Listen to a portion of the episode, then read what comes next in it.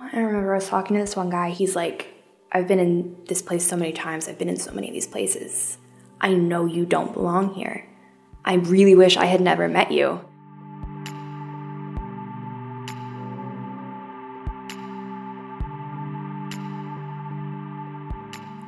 This is The Head on Your Shoulders. I'm Maura Curry. We're continuing our special mini series on tech students at the Ridgeview Institute this week with a story from Kristine. When I announced this project on Reddit, she emailed me and asked if we'd be talking about Ridgeview, to which I responded that I would really like to, and I think we need to, but I wasn't sure how I'd like to go about it yet. So I asked her to wait, and she did, and lo and behold, we finally met a few weeks ago. Turns out she lives across the street from me.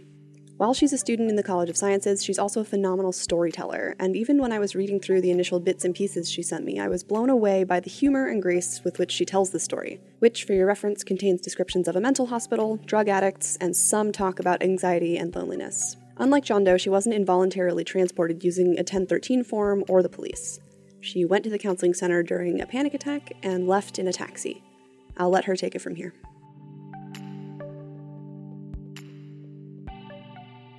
So I went to the counseling center to get help with a pretty bad anxiety attack. And within 15 minutes, the counselor that I had seen, who was probably my age, honestly, he told me that, you know, he wanted me to think about maybe going to a hospital for a night, maybe two. And he told me that I could see it as a little vacation and, you know, just take my mind off things, calm down, just so I wouldn't be alone through that. And next thing I knew, I was in a taxi, you know, texting my mom, I'm being hospitalized. But they didn't 1013 you, right? No, like no, okay. it was completely voluntary. Okay, and did you feel like it was voluntary? No. Okay. Uh, I was, you know, panic attacks for me usually last 30 to 45 minutes, and I was in and out of his office within 15, 20 minutes. So there was not much lucid or really critical thinking that I was able to do. Okay.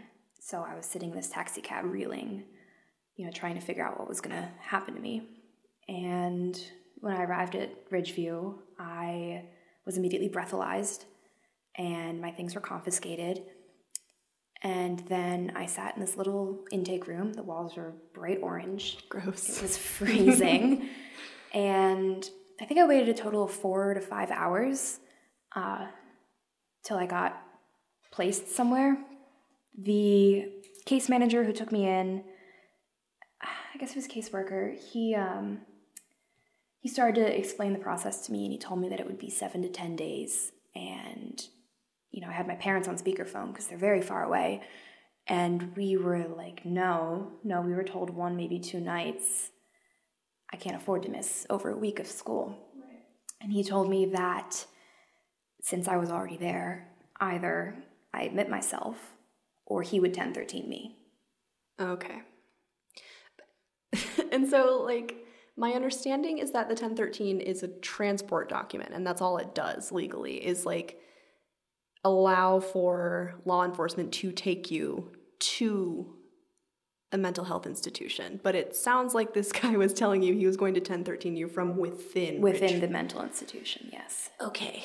My understanding was, you know, when you're 1013, you become property of the state, or the state can make Yeah. health decisions for you. So I was completely freaked out. And basically, I had nowhere to go one way or the other. I had to go into Ridgeview. So I decided to go in voluntarily because I figured I could appeal and be released earlier if it wasn't a mandatory 72 hour waiting period or whatever. Um, it was under the 1013. So more hours went by. And so I arrived at Ridgeview around 3:30. I was taken to Cottage C at 9:30. The during my intake, the social worker told me that while I should technically be in the women's ward, the Cottage E, that there weren't any beds and he was going to put me in Cottage C. Okay. Cottage C, in case you don't know, is a co ed facility for adults who are mostly recovering from addiction. So everything there is tailored for people going through withdrawal or even, you know, we would share smoke breaks with people who were coming directly from prison and were, as they would say, criminally insane. And so, in order to be transported to Cottage C, I was taken to a restroom and strip searched by two women. I uh, I'd forgotten to put on underwear that day, so I was just it was like Winnie the Poohing it, trying to cover myself. uh, Which is horrible, but yeah, also very but also funny. hilarious, Right. Um, so yeah, they had me hand over everything. They took my hair tie, they took my bracelets, my earrings. Shoelaces. I had sandals on, so yes, they took the string out of my sweatpants. Gotcha. Um, they took my backpack. You know, I'd come from class, so I didn't like pack anything, and I was then led to the cottage where I had my blood drawn, my urine was collected. I was again breathalyzed, as if I was going to drink before entering and being admitted. and I, um, I was told that my roommate would be somebody who would be my age and have the same issue that I had. I was with a woman who was about 60 and schizophrenic. So, Not, not really. Not, not remotely. no, similar. not really summer camp right there. No. Um, I was absolutely devastated. I just remember crying the whole time. And there are two prison phones where you can have up to 10 minutes. Um, I just remember calling my mom and just being so upset, but like not wanting to upset her because I was so far away. Um, so I then went with one of the intake techs in Cottage C and I received this packet. Um, well, really briefly, here's our schedule. And as you can see, there are one, two, three, four, five, six, seven, eight smoke breaks within a day. Okay, and so those are on like a patio, right? Like I would not call it a patio. okay, like like Uh, a, like an enclosed it's an outdoor enclosed area. outdoor area.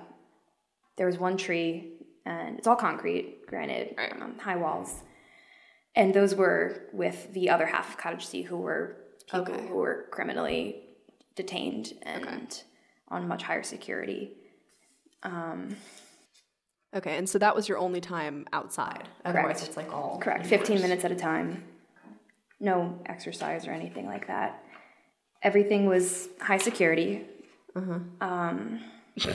It sounds like like summer camp on paper. Lunch, phone calls, mindfulness and meditation. That's not what happened. I will take you, I will take you through that schedule, Yeah, and, like- and it is not It sounds very cutesy and workbooks. Right. So just to give you a little background on what Ridgeview looks like on the inside, you can't close your door. Right. The there are restrooms inside your room, but the door only goes up to like, go down goes down to like your knees. Mm-hmm.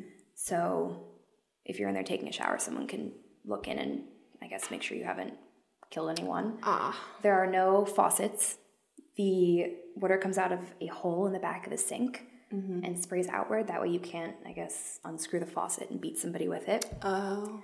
There, the toilets are like public restrooms where there's like an arm that you have to kick down, but there's a special metal contraption dead bolted over it so that you can't, I guess, dismember it and use it as a weapon. Oh.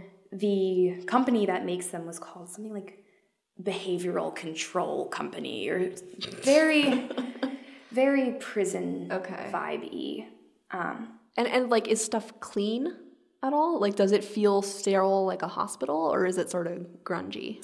a little bit grungy. You can tell the furniture is from like maybe the 80s. Okay. It was so cold. It was absolutely freezing in there all the time. There was a little break room, or common room, I guess, where when I first got there that night, I sat down with another person who was actually wearing a Georgia Tech t shirt. And I jokingly said, Oh, did you get screwed over by counseling too? and she goes, Yeah, they put me in a cop car. I Yeah. was like, Whoa, I got a taxi. Are you special? Um, and you know, she said this is her third time there, and Her third time like being committed by the school? yes, Okay.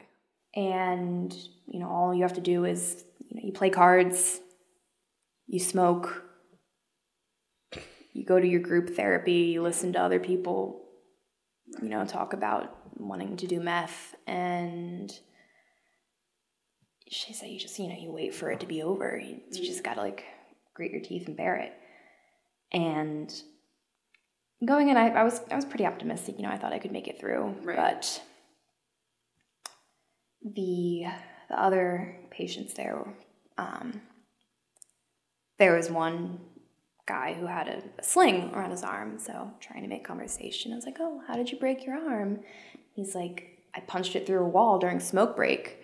It's like, "I'm so sorry to hear that." And he looks at me, he goes, "Yeah, I wish it was somebody's face." Uh, Yes. Two nights later, uh, we actually had to go on lockdown because that individual and an individual from the other half of the cottage uh, got into a physical altercation and were trying to like claw each other's eyes out. So that was scary. yeah. Yeah.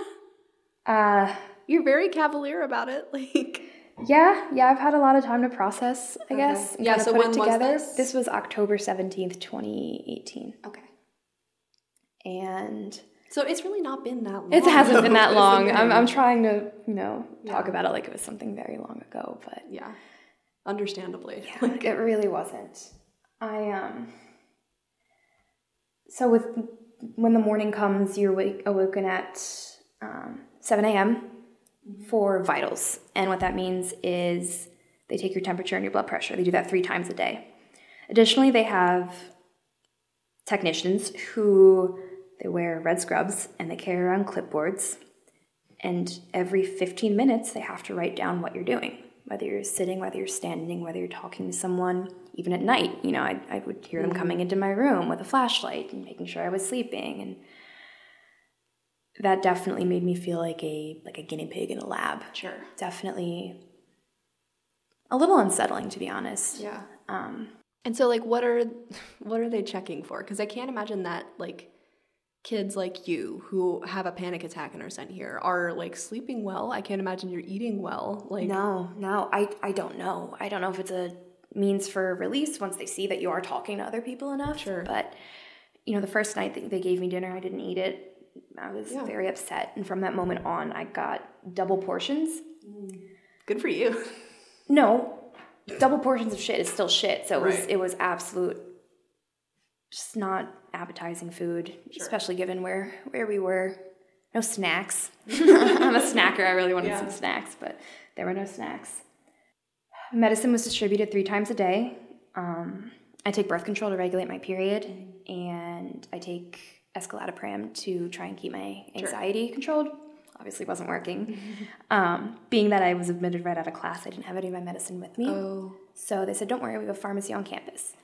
And you know, first morning comes, I go to get my medicine, and they only hand me one pill. And I said, "I am supposed to have birth control too." And they said, "Oh, you know, we're not allowed to give you that." So on top of that, my cycle got messed up. Oh my god. And that like for all my dudes out there, that is catastrophic Yeah. potentially. Like Yeah. that is so bad. Oh my god. Yes. They're not allowed to give it to you because they think you'll have sex with other patients? I don't know. I don't know. I don't know if there are religious Maybe. people on the board who might say, you know, nothing. I, I don't Maybe. know. I don't know. Okay. But that was frustrating. Uh-huh. Well, and it's only going to make you feel worse. Exactly. Exactly. Cuz like withdrawals for something like that is like no small thing. Like it, it's a it's a pretty serious thing to deny someone. Yeah. Speaking of withdrawal, all of these, you know, therapy, group therapy sessions you see in the schedule were pretty much just about being on withdrawal from your drug of choice. And is that because you were in Cottage C? I think so. Okay. I think so. So the first day, my first morning there, woken up at seven, didn't get my birth control, got double portions of crap for breakfast. Then was um, your focus group or uh, group therapy, they called it. And it's your caseworker and maybe like 15 patients. And it was this one woman talked the whole time about how she just wanted to leave and, you know, thought she should get out and, you know, wanted to leave and was then threatening the caseworker who was terrified by all of us, mind you. This he was like a little scrawny boy who was who looked like Napoleon Dynamite. he he um yeah he didn't seem to belong there. Oh, yes, here's a good story. The um they tried to do icebreakers to, you know, get us all warmed up. So Oh God. they were, you know, the caseworker was like, Oh, tell us about, you know, what time in history you'd go back to if you could. And he's like, I'd go back to like medieval times so I could live in a castle. And I was like, I guess I'd go back to Paris in the 1920s because it would be fun and whatnot. And then the guy after me goes, you know, I'd go back to 2006 before I got addicted to meth and lost my kids and, and, you know, got arrested. And the next woman's like, oh, I'd go back to before my husband cheated on me and I started drinking and then I moved to harder drugs. And from that moment on, they were all just going back to a certain year in their lives before, you know, things Oh my god. went to shits. And I was like, I, I chose wrong. Paris in the 1920s sounds pretty good. yeah, yeah, comparatively. Oh my god. Yeah. So like you you very clearly feel like you do not belong here. Did you ever like feel like the stuff that they were offering was helpful to you? Absolutely not. Okay. It did no good and only damage. Okay. I do have to say. I am thinking about some of these. So here you'll see like art therapy. Yeah, what does that mean? Yeah, like finger painting. No, it was this man came in and talked to us and he had us pair up with a bunch of magazines and he said, you know, I want you to make a collage out of pictures from the magazine about work, leisure, and like fun, like just like four different categories. or Mood boards, Mood yeah. boards. Um, he says you're not allowed to have scissors, so you're gonna have to rip out the pictures with your hands. Here's one glue stick. what? yeah, art therapy, they called that. Yeah, cool. So, you may remember from John Doe's Ridgeview episode last week that he described a very similar arts and crafts activity, to which I also responded mood board condescendingly. In revisiting both of these interviews, I think it's not actually important, but still kind of hilarious to point out that while John Doe got safety scissors during his arts and crafts in spring 2017, by fall 2018, Ridgeview had evidently phased out the scissors and replaced it with tearing magazines by hand. This is neither important nor relevant to the rest of the story, but now you know. What's activity therapy, mindfulness of music? Did you get to experience that? I did not. I was admitted on a Wednesday night, so I didn't get to uh, Okay. go to Mindfulness for of that. music. I, I I doubt it was actually mindfulness and music. Oh, one of them was a, a nutrition seminar, quote unquote. Hmm. Yeah, nutrition education. nutrition group. education. Um, I've completed like a four thousand level nutrition class here at Tech, and let me tell you, this guy was not saying the right stuff. oh no. No, he was he was like a billion years old, first of all. And oh yes, he was telling us about the food pyramid, which um hasn't been used by Since like 2008. exactly, right? Like- exactly. It's now like the, the, the my plate Yeah, yeah, yeah. is is what anyways. And then, you know, about halfway in, somebody interrupted him and then she was singing and, and then somebody went on a tangent about how she thinks that like drug addicts are just like making excuses and it was just a really uncomfortable sort of uh, to do. So by that night, I had naturally been wearing the same clothes for over a day, still no underwear, and I went to the nurse's station. I was like, "Help, please!" so they got me some paper scrubs that were men's XXL. So I literally looked like straight out of One Flew into the Cuckoo's Nest, like cliche, uh-huh. cliche. Everyone is just playing cards and drinking coffee and and miserable, like at what you imagine or what it is portrayed in old movies or or almost ironically in, in modern times it's it's true that's what it is Do you think that you might have had a better experience if you had started out in the women's cottage, or like is it just like Maybe. oh, across the board not catered to what you needed? maybe Okay. um but by the time i got to the women's cottage i was so traumatized that Yeah. there was just there was nothing to be done um to help me the women's cottage was was a lot smaller Okay. a lot warmer the staff was much more attentive they let you keep your toiletries in your room um, wow. I was I was given toiletries when I came in, and I'm sorry, toiletries means like one little bottle of shampoo, one little bottle of mouthwash, and deodorant and that's toothbrush. yeah. It's something. It's something, but you're not allowed to have access to it. Mm-hmm. So the nurses will lock it up when you're not showering. So you have to. You're only allowed to take a shower when you ask a nurse. And Gotcha. It was just. It was really little things like that. Honestly, not even little. It was a lot of big things that made me feel like I was under arrest, like I was in prison, like I had done something so horribly wrong. And the women's cottage, you know, I felt a lot less like I was a criminal, Mm-hmm.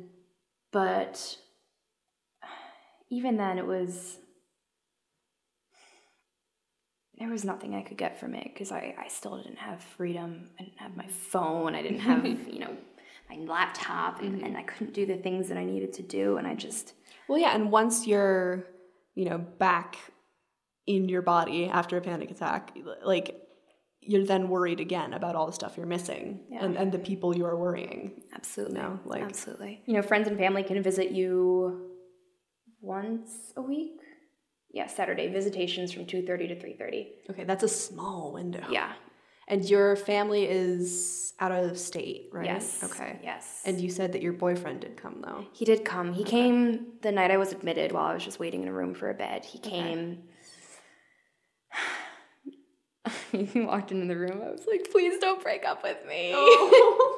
It's like, You're dating a crazy person now.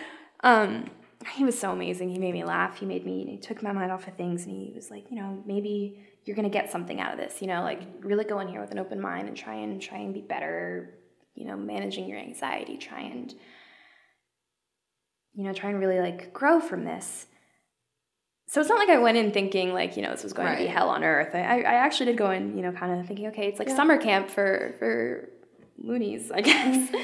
um, You gave it a fair shot. I really tried. So I would call him every day on the Okay. smoke-filled payphones that they had, you know, for ten minutes at a time. Um, you know, he's he's a tech student too, so he's got Okay. he had a lot on his plate too, and I was really not trying to Mm-hmm.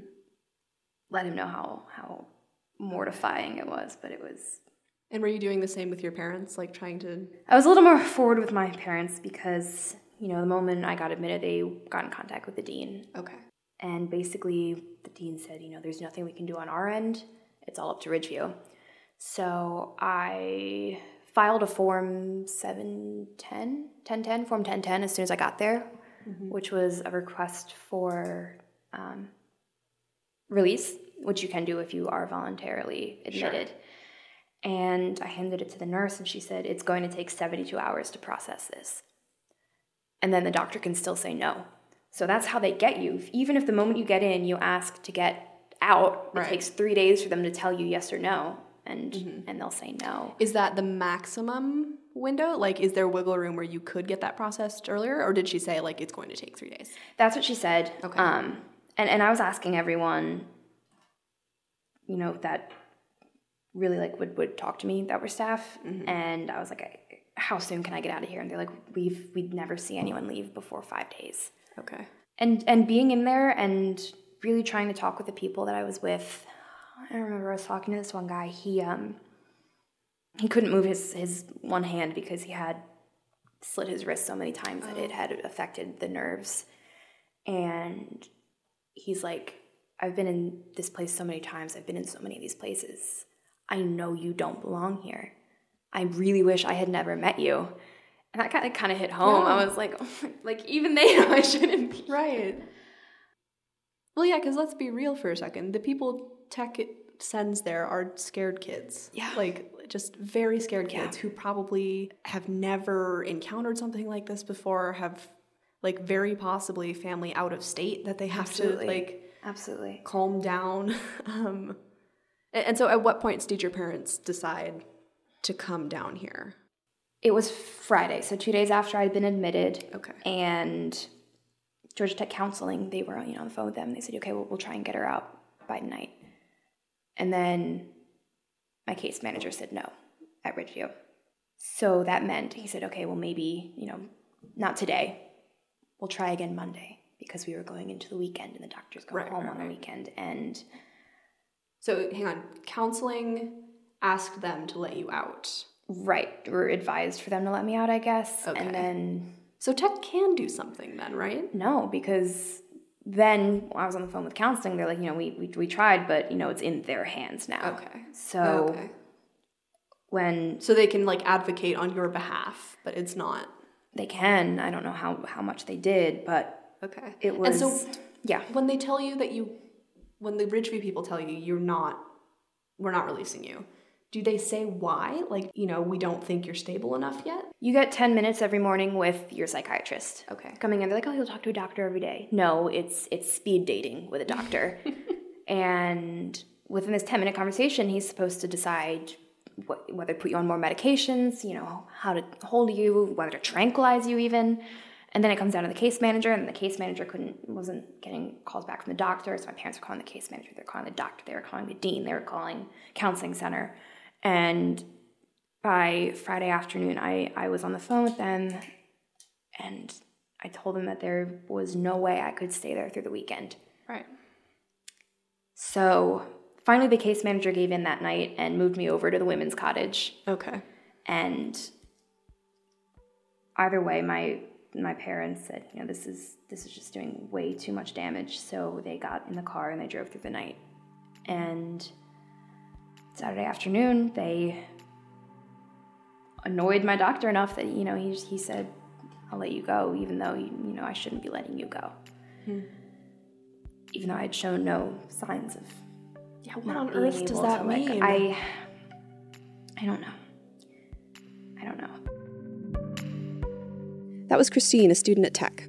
Next week, you'll hear more about her experience leaving Ridgeview, including what it was like to jump through the bureaucratic hoops necessary to come back to school. That'll be hitting your feeds next Friday, so be sure to subscribe wherever you get your podcasts. I'm also going to recommend that you keep an eye on Tech student newspaper, The Technique. I've been working with them on a statistical journalism project about Ridgeview and Tech that I am already so, so proud of, and I can't wait to show you. More on that hopefully very, very soon.